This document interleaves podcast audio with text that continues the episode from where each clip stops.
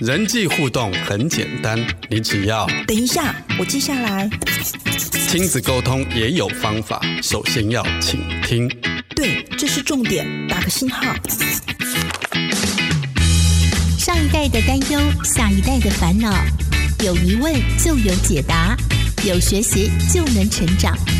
欢迎收听《爱的记事本》。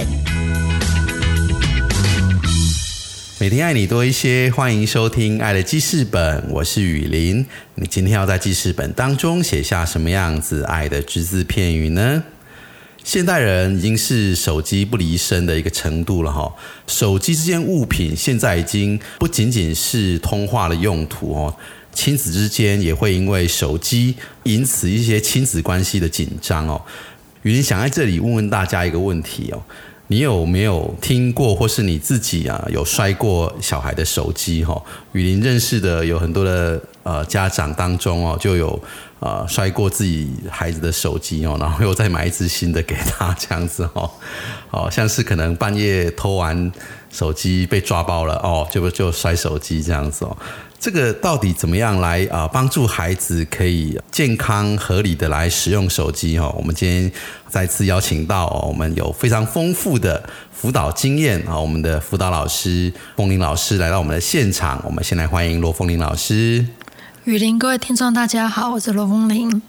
是啊，老师，我想呃，之前您很多的关于手机使用啊，这很多的提醒，我觉得都对啊听众朋友是非常有帮助的哈。今天就请风铃老师继续来跟我们分享啊，怎么样可以合理的来使用手机的一个话题。好，谢谢雨林。那其实今天就是要跟大家分享，就是有关于手机的使用，孩子使用手机这件事情，滥用跟善用，其实大概有几个关键。第一个就是说，他用的时候做些什么，也就是说，孩子使用手机的内容。嗯，好。然后呢，第二个关键就是孩子使用手机的时间。嗯。第三个就是使用手机的地点，时间、地点加内容三个元素核心起来，对的时间、对的地点，然后对的内容，才会成为对的使用手机的行为。嗯。这其中只要有一个错了，它其实就会变成是。会有一些副作用，而且长久下来也会造成伤害。所以，其实弄清楚包含自己或者是孩子的时间、地点跟这个内容，这件事情的好处就是说，我以瞎子摸象来形容好了。如果我们每次看到孩子都只是对哦，孩子就低头族啊，孩子就是很喜欢玩手机，怎么办呢？但是我们想要解决这件事情，但是我们却像是瞎子摸象一样，我们都只摸到一块一块的，我们就没办法很透彻的说，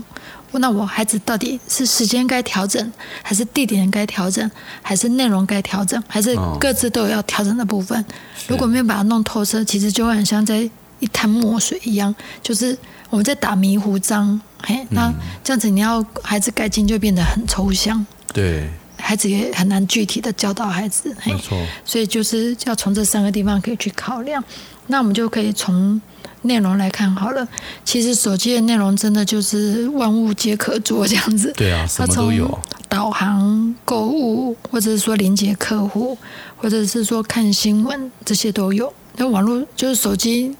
看你要下载几个 A P P，要用什么粉丝团，反正你要怎么用都可以。好，重点来喽，我我们要去透彻我们到底做些什么，或者透彻说孩子的上网的内容是什么这件事情，我们其实可以去理解一件事情。虽然手机有可能一千种功能、一万种功能，但是我们每个人习惯用的内容其实是有限的，而且我们也可以知道每个比例是不同的。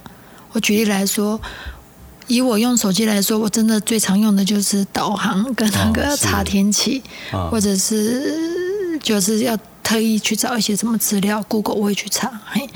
对，就是就就我最常就是用用的，然后还有我的赖，就是赖经常要跟他连接的。对，对，就是我我我就是哎，我的内容就是这些这样子。所以简单来说，我们是可以去去剖析自己说。也可以让孩子写，我们自己也可以写写来说，剖析说，哎，我最常用的社群是有哪一些？然后我浏览哪一些？或者我电玩哪一些？嗯那这些东西还可以排除分数。譬如说，最常使用的，假设有些有些学生最常使用的是电玩，他就写三好了，然后浏览或者社群是写二，然后新闻是写一，他们可能很少浏览，就是我们每个人可以用这样子去，然后接着呢，我们还可以电玩里面呢，电玩还是一个很抽象的概念呐、电玩他会玩哪些游戏？譬如说，有些同学会玩第五人格、哦，传说、吃鸡，还有，反正即便关电玩，还是可以去列出比例哦。嗯，譬如说他自己剖析完后，他就是把最常接触的五五分，比如说最常接触的电玩有五种，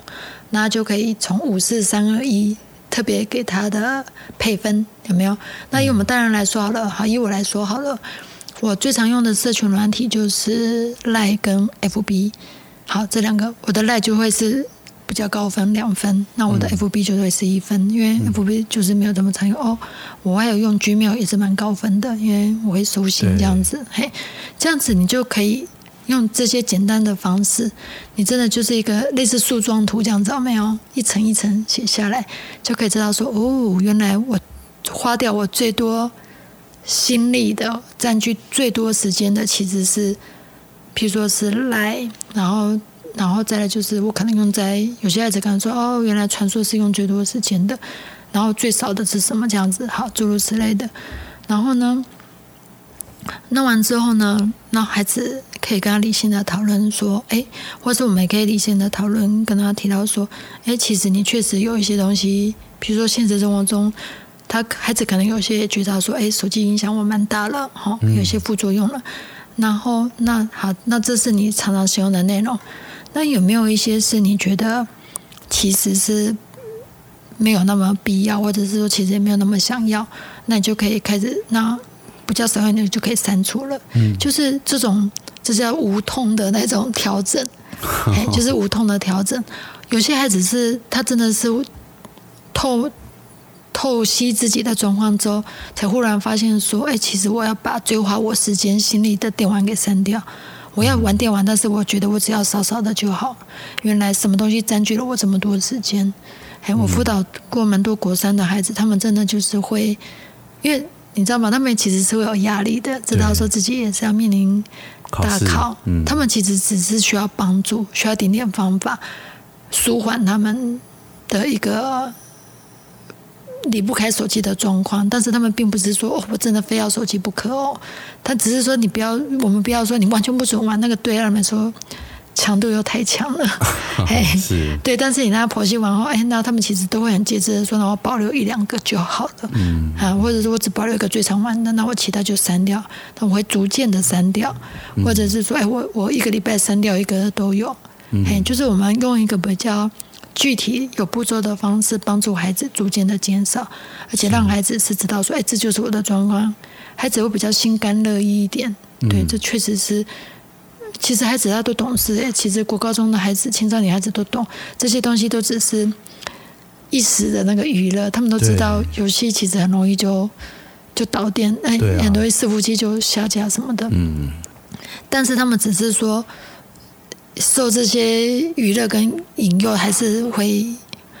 会一直玩，但是并不是代表说他们完全都不去思考。是嘿，都都完全没有想说要停止，其实也不会这样子，所以其实就是透明化，让孩子也可以因为认知的了解，也愿意改变这样子。其实我觉得，就内容部分这样做，其实是蛮好的。这个东西就是有一句话说，透明呢，让改变的事比你想象的还要多。你会发现说，当我带孩子做这些很透明的东西之后，孩子有时候比我们想的更懂事哦，他就会非常的愿意去改变，而且透明的好处是，他的进步是看得见的。嗯，因为我们知道说，哎，你这一块在进步了，才不会觉得说他其实逐渐减少了。但是我们只要一看到那个玩手机就俩拱这样子，这样孩子就会一直觉得说，好吧，那你都定义我是一个沉溺手机的人，那那那就是吵架了。就是透明化可以帮助他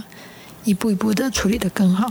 这个就相当于我们如果一个电脑坏掉了，我们一定要拆开主机板。嗯，我们观看那个主机，我们是看不出它有任何的坏掉。对我们一定要打开那个壳，然后看看，哎，到底是主机板坏掉，还是显示卡坏掉，还是机体坏掉，就是类似这个道理，就是拆电脑修电脑的概念这样子。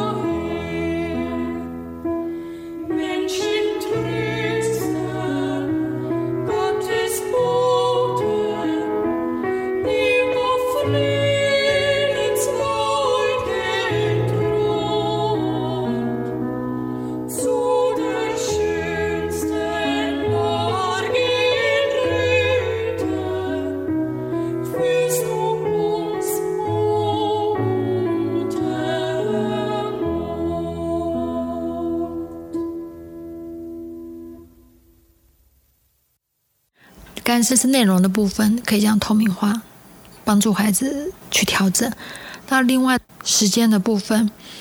比如说，我觉得有一个问题是很难的哦。我也常问一些朋友，问一些大人，问一些父母，问说：“哎，你都什么时候会划手机？”嗯，其实很难讲得出来、哦。对，对啊，我想问雨林，都什么时候会划手机？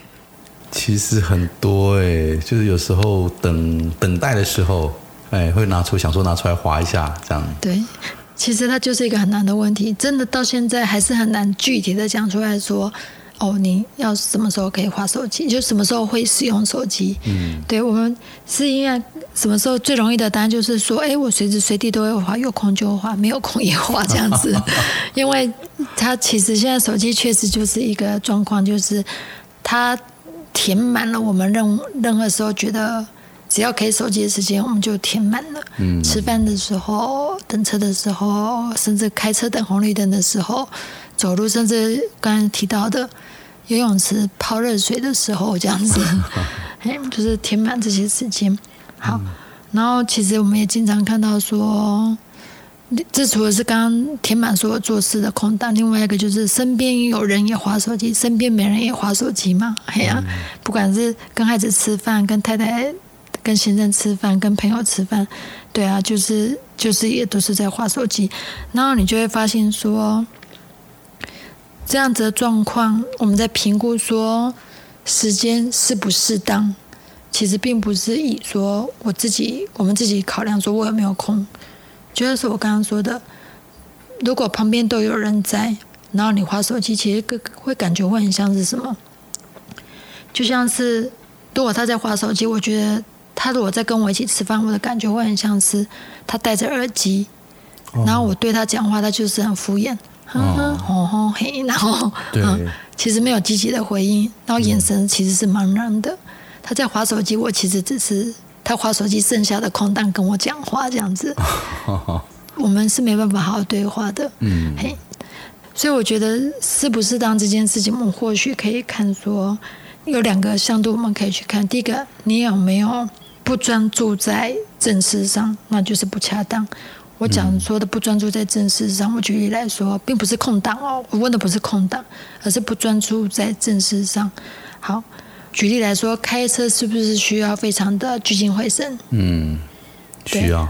然后，而且你看，这时候在开车，尤其是开车，你可能撞到行人，然后也可能要闪掉旁边的车子，前面红绿灯，它是一件很重要的事情。但是呢，不恰当的使用时间就是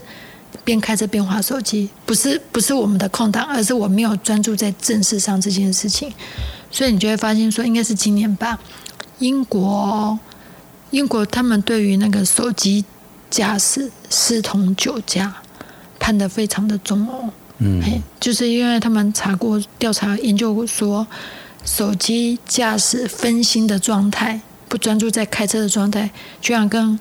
酒驾是一样的分心哦。就是大脑就是一样不专心的。我不晓得大家有没有这种经验，我自己是有啦。我即便是戴蓝牙耳机在讲电话，好，然后继续开车，有没有一种经验？我讲完电话的瞬间，忽然发现情景变了。我刚刚开车那个过程，我其实是不太记得空白的，嗯完全就是下意识的去开它，注意安全。但是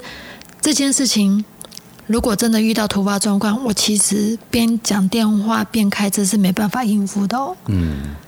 他在安全的驾驶是可以的，但是如果边讲电话，这时候前面突然有个谁转弯，谁紧急刹车，我其实是没有办法有这么高度专注力去应付的，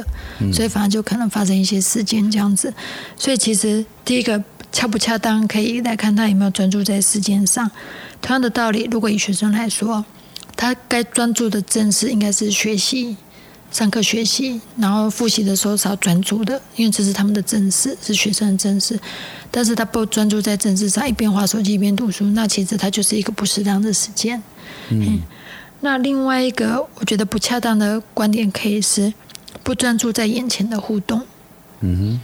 就是说，像我刚刚说的，如果你现在是妈妈、爸爸约着孩子一起吃饭，好、不管三岁、两岁、一岁，我们应该要专注在是眼前这个人，因为他是一个真正的人，一一定是我们的亲戚、我们的朋友、我们的父母、我们的孩子，是真正现实生活中有连接的人，好，或者同事。然后，但是我们如果不专注在眼前的互动的时候，我们可能就是啊，跟孩子吃饭还划手机，嗯那其实这件事情就会就会有负面的作用。就是像我刚刚说的，我会觉得我没有办法跟你好好的对话，因为你可能就像是戴着耳机一样，嘿，你你是专注在你的手机上的，嗯，或者是我会，尤其是孩子，我之前会问很多学生，他们最生气、最生气的就是父母亲自己吃饭划手机划得很开心，然后孩子没有手机，所以就只能 干吃饭啊，反正也没人跟他们聊天这样子。其实孩子是很生气的，因为你就是不重视我吗。对好，会有这种感觉，对，嗯就是啊，孩子也会觉得是觉得说，我我是很次要的，我比不过你们的网络上那些网友。嗯尤其他们最生气的就是爸爸妈妈在网络上跟网友讲话讲的好开心哦，然后停下来回到孩子的脸上的时候，就是一片的冷漠这样子。哦，反倒是孩子会跟我说，就是一些学生会跟我说，他们会觉得说，好像我跟父母亲讲话是打断他跟网友的连接。哦，孩子反而觉得说我反而是那个局外人了，因为爸爸妈妈正正在跟他的网友热情互动，我反而是变成那个局外人了。哦，虽然我跟爸爸妈妈是在一起吃饭，但是其实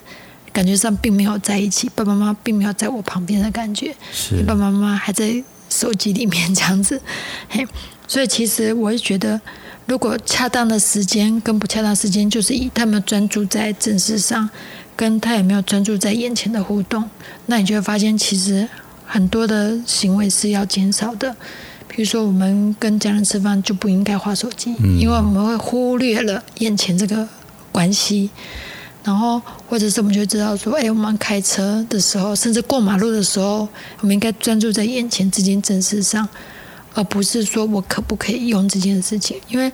手机真的是太容易用了，只要有眼睛跟一根手指头就可以用了。它变得是很容易用，随时随地都可以用。但是如果以这两个为标准，就会知道说，其实要删掉很多使用的时间。嗯。